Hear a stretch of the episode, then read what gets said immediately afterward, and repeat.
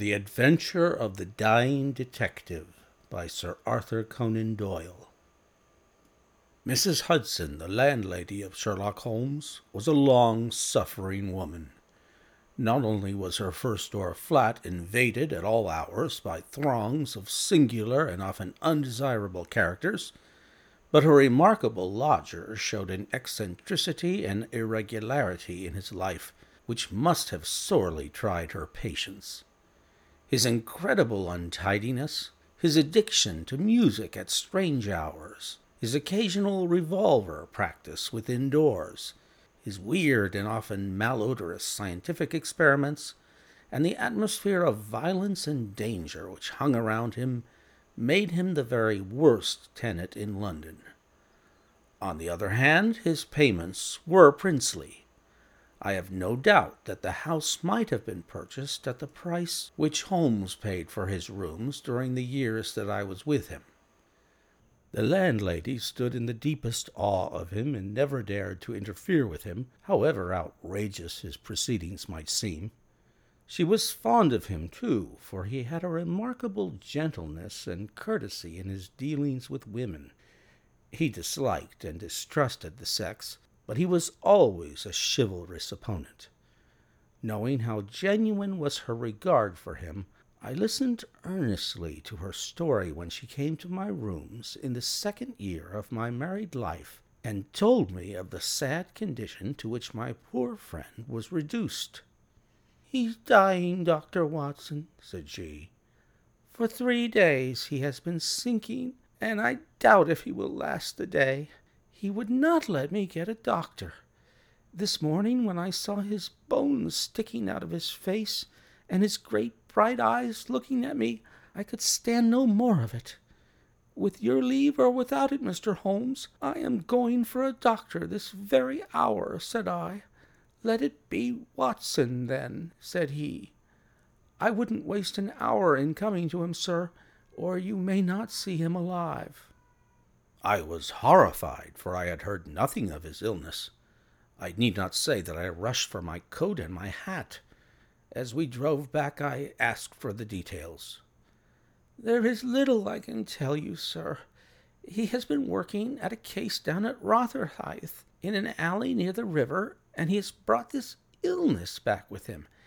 He took to his bed on Wednesday afternoon and has never moved since. For these three days, neither food nor drink has passed his lips. Good God! Why did you not call in a doctor? He wouldn't have it, sir. You know how masterful he is. I didn't dare to disobey him. But he's not long for this world, as you'll see for yourself the moment that you set eyes on him. He was indeed a deplorable spectacle. In the dim light of a foggy November day, the sick room was a gloomy spot, but it was that gaunt, wasted face staring at me from the bed which sent a chill to my heart. His eyes had the brightness of fever. There was a hectic flush upon either cheek, and dark crusts clung to his lips. The thin hands upon the coverlet twitched incessantly. His voice was croaking and spasmodic. He lay listlessly as I entered the room, but the sight of me brought a gleam of recognition to his eyes. Well, Watson, we seem to have fallen upon evil days, said he in a feeble voice, but with something of his old carelessness of manner. My dear fellow, I cried, approaching him. Stand back! Stand right back, said he, with the sharp imperiousness which I had associated only with moments of crisis. If you approach me, Watson, I shall order you out of the house. But why? because it is my desire. Is that not enough? Yes, Mrs. Hudson was right. He was more masterful than ever. It was pitiful, however, to see his exhaustion. I only wish to help, I explained. Exactly. You will help best by doing what you are told. Certainly, Holmes. He relaxed the austerity of his manner. You are not angry? he asked, gasping for breath. Poor devil, how could I be angry when I saw him lying in such a plight before me? It's for your own sake, Watson, he croaked. For my sake? I know what is the matter with me. It is a coolie disease from Sumatra, a thing that the Dutch know more about than we, though they have made little of it up to date. One thing only is certain it is infallibly deadly, and it is horribly contagious. He spoke now with a feverish energy, the long hands twitching and jerking as he motioned me away. Contagious by touch, Watson. That's it, by touch. Keep your distance, and all is well. Good heavens, Holmes, do you suppose that such a consideration weighs with me of an instant? It would not affect me in the case of a stranger. Do you imagine it would prevent me from doing my duty to so old a friend? Again I advanced, but he repulsed me with a look of furious anger. If you will stand there, I will talk. If you do not, you must leave the room. I have so deep a respect for the extraordinary qualities of Holmes that I have always deferred to his wishes, even when I least understood them. But now all my professional instincts were aroused. Let him be my master elsewhere. I, at least, was his in a sick room. Holmes, said I, you are not yourself. A sick man is but a child, and so I will treat you. Whether you like it or not, I will examine your symptoms and treat you for them. He looked at me with venomous eyes. If I am to have a doctor, whether I will or not, let me at least have someone in whom I have confidence, said he. Then you have none in me? In your friendship, certainly. But facts are facts, Watson. And after all, you are only a general practitioner with very limited experience and mediocre qualifications. It is painful to have to say these things, but you leave me no choice.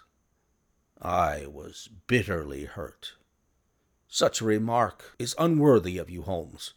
It shows me very clearly the state of your own nerves. But if you have no confidence in me, I would not intrude my services. Let me bring Sir Jasper Peake or Penrose Fisher or any of the best men in London. But someone you must have, and that is final. If you think that I am going to stand here and see you die without either helping you myself or bringing anyone else to help you, then you have mistaken your man. You mean well, Watson, said the sick man with something between a sob and a groan. Shall I demonstrate your ignorance? What do you know, pray, of Tapanuli fever? What do you know of the Black Formosa corruption? I have never heard of either. There are many problems of disease, many strange pathological possibilities in the East, Watson. He paused after each sentence to collect his failing strength. I have learned so much during some recent researches which have a medico criminal aspect. It was in the course of them that I contracted this complaint. You can do nothing. Possibly not, but I happen to know that Dr. Ainstree, the greatest living authority upon tropical disease, is now in London. All remonstrance is useless, Holmes. I am going this instant to fetch him. I turned resolutely to the door. Never have I had such a shock. In an instant, with a tiger's spring, the dying man had intercepted me. I heard the sharp snap of a twisted key. The next moment, he had staggered back to his bed, exhausted and panting after his one tremendous outflame of energy. You won't take the key from me by force, Watson. I've got you, my friend. Here you are, and here you will stay until I will otherwise. but I'll, I'll humor you. All this in little gasps, with terrible struggles for breath in between. You've only my own good at heart. Of course, I know that very well. You shall have your way, but give me time to get my strength. Not now, Watson, not now. It's four o'clock. At six you can go. This is insanity, Holmes. Only two hours, Watson. I promise you will go at six. Are you content to wait? I seem to have no choice. None in the world, Watson. Thank you. I, I need no help in arranging the clothes. You will please keep your distance. Now, Watson, there is one other condition that I would make. You will seek help not from the man you mention, but from the one that I choose. By all means. The first three sensible words that you have uttered since you entered this room, Watson. You will find some books over there. I am somewhat exhausted. I wonder how a battery feels when it pours electricity into a non conductor. At six, Watson, we resume our conversation. But it was destined to be resumed long before that hour, and in circumstances which gave me a shock hardly second to that caused by his spring to the door. I had stood for some minutes looking at the silent figure in the bed. His face was almost covered by the clothes, and he appeared to be asleep. Then, unable to settle down to reading, I walked slowly round the room, examining the pictures of celebrated criminals with which every wall was adorned. Finally, in my aimless perambulation, I came to the mantelpiece. A litter of pipes, tobacco pouches, syringes, penknives, revolver cartridges, and other debris was scattered over it. In the midst of these was a small black and white ivory box with a sliding lid. It was a neat little thing, and I had stretched out my hand to examine it more closely when it was a dreadful cry that he gave, a yell which might have been heard down the street. My skin went cold, and my hair bristled at that horrible scream. As I turned, I caught a glimpse of a convulsed face and frantic eyes. I stood paralyzed with the little box in my hand. Put it down! Down this instant, Watson! This instant, I say! His head sank back upon the pillow, and he gave a deep sigh of relief as I replaced the box upon the mantelpiece. I hate to have my things touched, Watson. You know that I hate it. You fidget me beyond endurance. You, a doctor, you are enough to drive a patient into an asylum. Sit down, man, and let me have my rest. The incident left a most unpleasant impression upon my mind. The violent and causeless excitement, followed by this brutality of speech, so far removed from his usual suavity, showed me how deep was the disorganization of his mind. Of all ruins, that of a noble mind is the most deplorable. I sat in silent dejection until the stipulated time had passed. He seemed to have been watching the clock as well as I, for it was hardly six before he began to talk with the same feverish animation as before. Now, Watson, said he, have you any change in your pocket? Yes. Any silver? A good deal. How many half crowns? Uh, I have five. Ah, too few, too few. How very unfortunate, Watson. However, such as they are, you can put them in your watch pocket and all the rest of your money in your left trouser pocket. Thank you. It will balance you so much better like that. This was raving insanity. He shuddered and again made a sound between a cough and a sob. You will now Light the gas, Watson, but you will be very careful that not for one instant shall it be more than half on. I implore you to be careful, Watson. Thank you. That is excellent. No, you need not draw the blind. Now, you will have the kindness to place some letters and papers upon this table within my reach. Thank you. Now, some of that litter from the mantelpiece. Excellent, Watson. There is a sugar tongs there. Kindly raise that small ivory box with its assistance. Place it here among the papers. Good. You can now go and fetch Mr. Culverton Smith of 13 Lower Burke Street. To tell the truth, my desire to fetch a doctor had somewhat weakened, for poor Holmes was so obviously delirious that it seemed dangerous to leave him. However, he was as eager now to consult the person named as he had been obstinate in refusing. I never heard the name, said I. Possibly not, my good Watson. It may surprise you to know that the man upon earth who is best versed in this disease is not a medical man, but a planter. Mr. Culverton Smith is a well known resident of Sumatra, now visiting London. An outbreak of the disease upon his plantation, which was distant from medical aid, caused him to study it himself, with some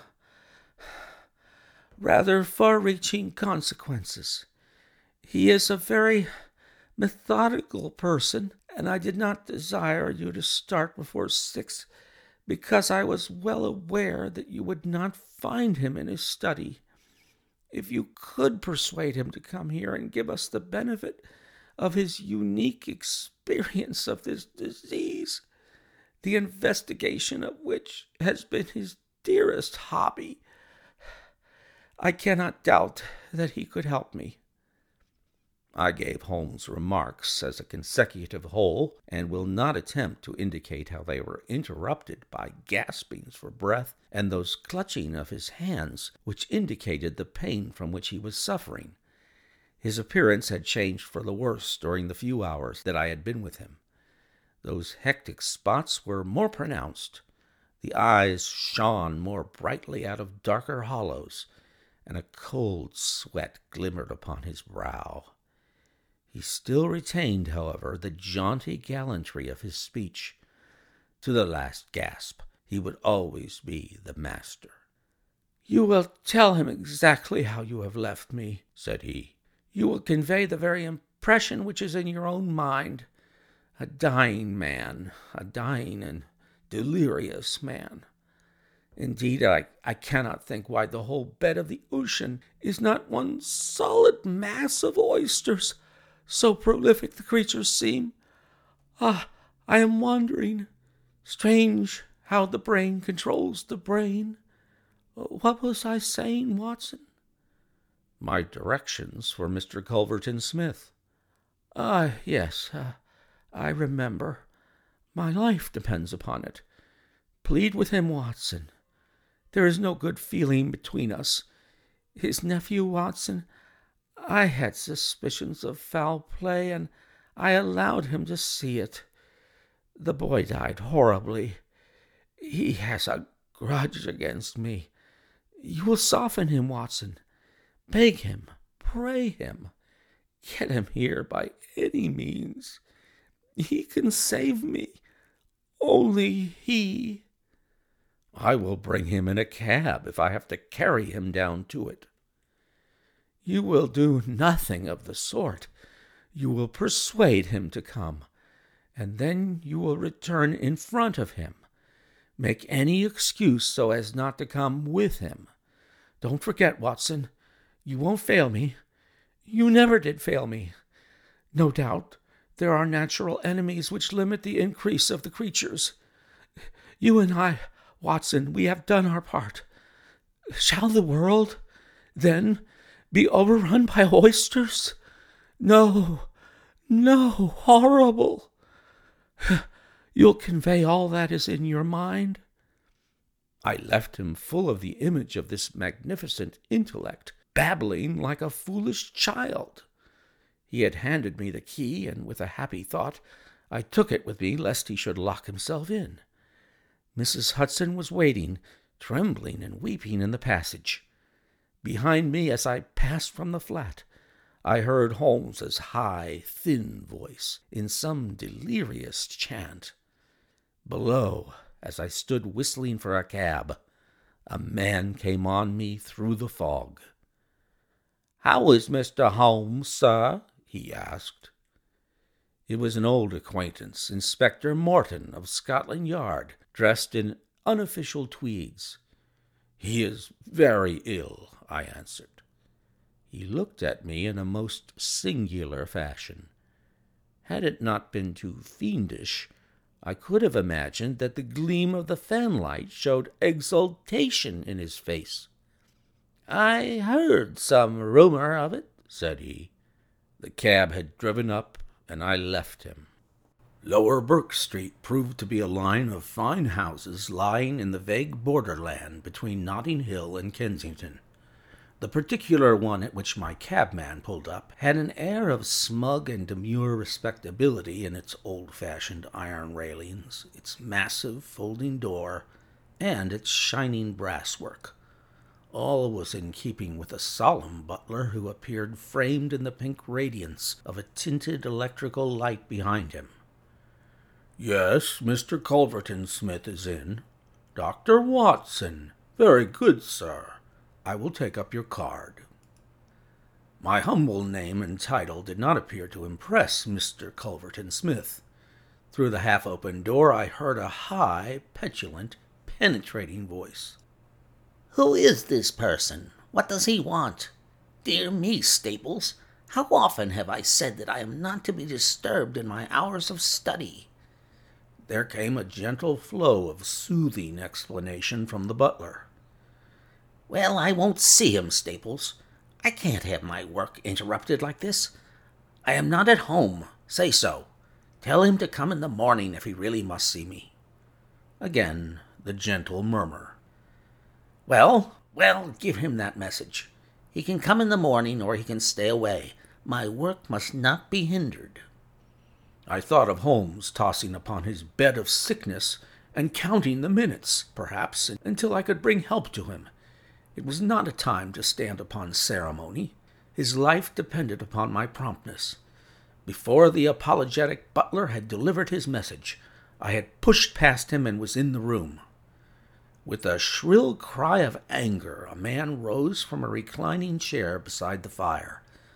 I saw a great yellow face, coarse grained and greasy, with heavy double chin and two sullen, menacing gray eyes which glared at me from under tufted and sandy brows.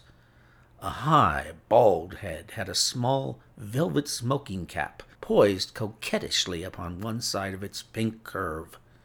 The skull was of enormous capacity, and yet as I looked down I saw to my amazement that the figure of the man was small and frail, twisted in the shoulders and back like one who has suffered from rickets in his childhood. What's this? he cried in a high, screaming voice. What is the meaning of this intrusion? Didn't I send you word that I would see you tomorrow morning? I am sorry, said I, but the matter cannot be delayed. Mr. Sherlock Holmes. The mention of my friend's name had an extraordinary effect upon the little man. The look of anger passed in an instant from his face. His features became tense and alert. Have you come from Holmes? he asked. I have just left him. What about Holmes? How is he? He is desperately ill. That is why I have come. The man motioned me to a chair and turned to resume his own. As he did so, I caught a glimpse of his face in the mirror over the mantelpiece. I could have sworn that it was set in a malicious and abominable smile. Yet I persuaded myself that it must have been some nervous contraction which I had surprised, for he turned to me an instant later with genuine concern upon his features. I am sorry to hear this, said he. I only know Mr. Holmes through some business dealings which we have had, but I have every respect for his talents and his character. He is an amateur of crime as I am of disease. For him the villain, for me the microbe. There are my prisons, he continued, pointing to a row of bottles and jars which stood upon a side table. Among those gelatine cultivations, some of the very worst offenders in the world are now doing time. It was on account of your special knowledge that Mr. Holmes desired to see you, he has a high opinion of you and thought that you were the one man in London who could help him.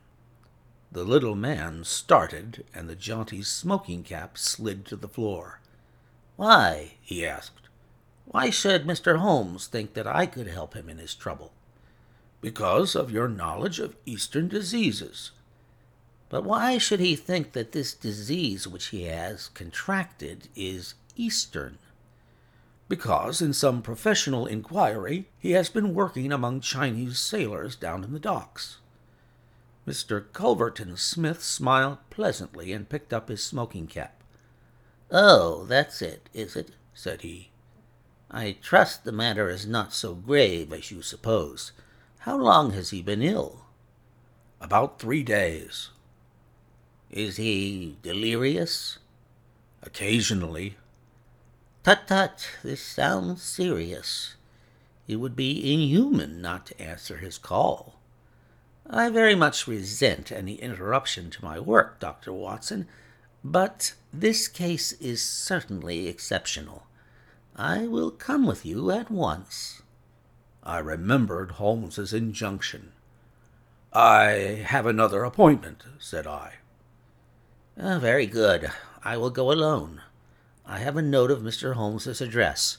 You can rely upon my being there within half an hour at most. It was with a sinking heart that I re entered Holmes's bedroom. For all that I knew, the worst might have happened in my absence. To my enormous relief, he had improved greatly in the interval. His appearance was as ghastly as ever, but all trace of delirium had left him, and he spoke in a feeble voice, it is true, but with even more than his usual crispness and lucidity. Well, did you see him, Watson? Yes, he is coming. Admirable, Watson, admirable. You are the best of messengers. He wished to return with me. That, that would never do, Watson. That would be obviously impossible. Did, did he ask what ailed me? I told him about the Chinese in the East End. Exactly. Well, Watson, you have done all that a good friend could. You can now disappear from the scene. I must wait and hear his opinion, Holmes. of course, of course you must. But I have reasons to suppose that this opinion would be very much more frank and valuable if he imagines that we are alone. There is just room behind the head of my bed, Watson. My dear Holmes, I fear there is no alternative, Watson. The room does not lend itself to concealment, which is as well as it is the less likely to arouse suspicion. But just there, Watson, I fancy that it could be done. Suddenly he sat up with a rigid intentness upon his haggard face. There are the wheels, Watson. Quick, man, if you love me. And don't budge, whatever happens. Whatever happens, do you hear? Don't speak. Don't move. Just listen with all your ears. Then, in an instant, his sudden access of strength departed, and his masterful, purposeful talk droned away into the low, vague murmurings of a semi delirious man. From the hiding place into which I had been so swiftly hustled, I heard the footfalls upon the stair, with the opening and the closing of the bedroom door. Then, to my surprise, there came a long silence, broken only by the heavy breathings and gaspings of the sick man. I could imagine that our visitor was standing by the bedside and looking down at the sufferer. At last that strange hush was broken. Holmes, he cried. Holmes, in the insistent tone of one who awakens a sleeper. Can't you hear me, Holmes? There was a rustling as if he had shaken the sick man roughly by the shoulder. Is that you, Mr. Smith? Holmes whispered. I hardly dared hope that you would come. The other laughed. I should imagine not, he said. And yet you see I am here. Coals of fire, Holmes, coals of fire. It is very good of you, very noble of you. I, I appreciate your special knowledge. Our visitor sniggered. You do? You are, fortunately, the only man in London who does. Do you know what is the matter with you? The same, said Holmes. Ah, you recognize the symptoms. Only too well. Well, I shouldn't be surprised, Holmes. I shouldn't be surprised if it were the same. A bad lookout for you if it is. Poor Victor was a dead man on the fourth day. A strong, hearty young fellow. It was certainly, as you said, very surprising that he should have contracted an out of the way Asiatic disease in the heart of London, a disease, too, of which I had made such a very special study. A singular coincidence, Holmes. Very smart of you to notice it, but rather uncharitable to suggest that it was cause and effect. I knew that you did it. Oh, you did, did you? Well, you couldn't prove it, anyhow. But what do you think of yourself spreading reports about me like that, and then crawling to me for help the moment you are in trouble? What sort of a game is that, eh? I heard the rasping, labored breathing of the sick man. Give me the water, he gasped. You're precious near your end, my friend but I don't want you to go till I have had a word with you. That's why I give you water. There, don't slop it about. That's right. Can you understand what I say? Holmes groaned. Do what you can for me. Let bygones be bygones, he whispered. I'll put the words out of my head. I swear I will. Only cure me, and, and I'll forget it. Forget what? Well, about Victor Savage's death. You as good as admitted just now that you had done it. I'll forget it.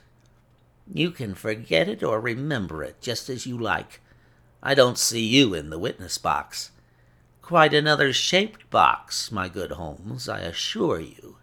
It matters nothing to me that you should know how my nephew died. It's not him we are talking about. It's you. Yes, yes. The fellow who came for me, I've forgotten his name, said that you had contracted it down in the East End among the sailors. I could only account for it so. You are proud of your brains, Holmes, are you not? Think yourself smart, don't you? You came across someone who was smarter this time. Now cast your mind back, Holmes. Can you think of no other way you could have got this thing? I can't think. My mind is gone. For heaven's sake, help me. Yes, I will help you. I'll help you to understand just where you are and how you got there. I'd like you to know before you die. Give me something to ease my pain. Painful, is it? Yes, the coolies used to do some squealing towards the end. Takes you as cramp, I fancy. Yes, yes, it is cramp. Well, you can hear what I say anyhow. Listen now. Can you remember any unusual incident in your life just about the time your symptoms began? No, no, nothing. Think again. I'm too ill to think. Well, then, I'll help you. Did anything come by post? by post? A box by chance? I'm fainting. I'm gone. Listen, Holmes. There was a sound as if he was shaking the dying man, and it was all that I could do to hold myself quiet in my hiding place. You must hear me. You shall hear me. Do you remember a box? An ivory box. It came on Wednesday. You opened it. Do you remember? Yes, yes, I, I opened it. There was a sharp spring inside it, some, some joke. It was no joke, as you will find to your cost. You fool! You would have it, and you have got it. Who asked you to cross my path? If you had left me alone, I would not have hurt you.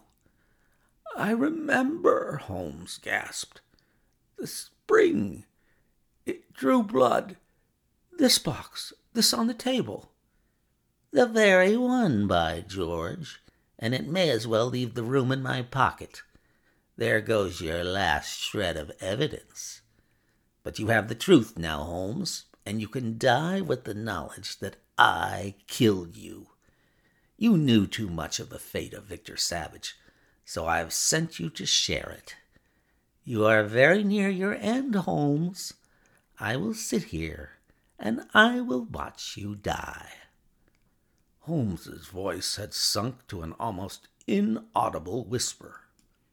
What is that? said Smith. Turn up the gas? Ah, the shadows begin to fall, do they? Yes, I will turn it up, that I may see you the better. He crossed the room, and the light suddenly brightened. Is there any other little service that I can do you, my friend? A match and a cigarette? I nearly called out in my joy and my amazement. He was speaking in his natural voice, a little weak, perhaps, but the very voice I knew. There was a long pause, and I felt that Culverton Smith was standing in silent amazement looking down at his companion. What's the meaning of this? I heard him say at last in a dry, rasping tone.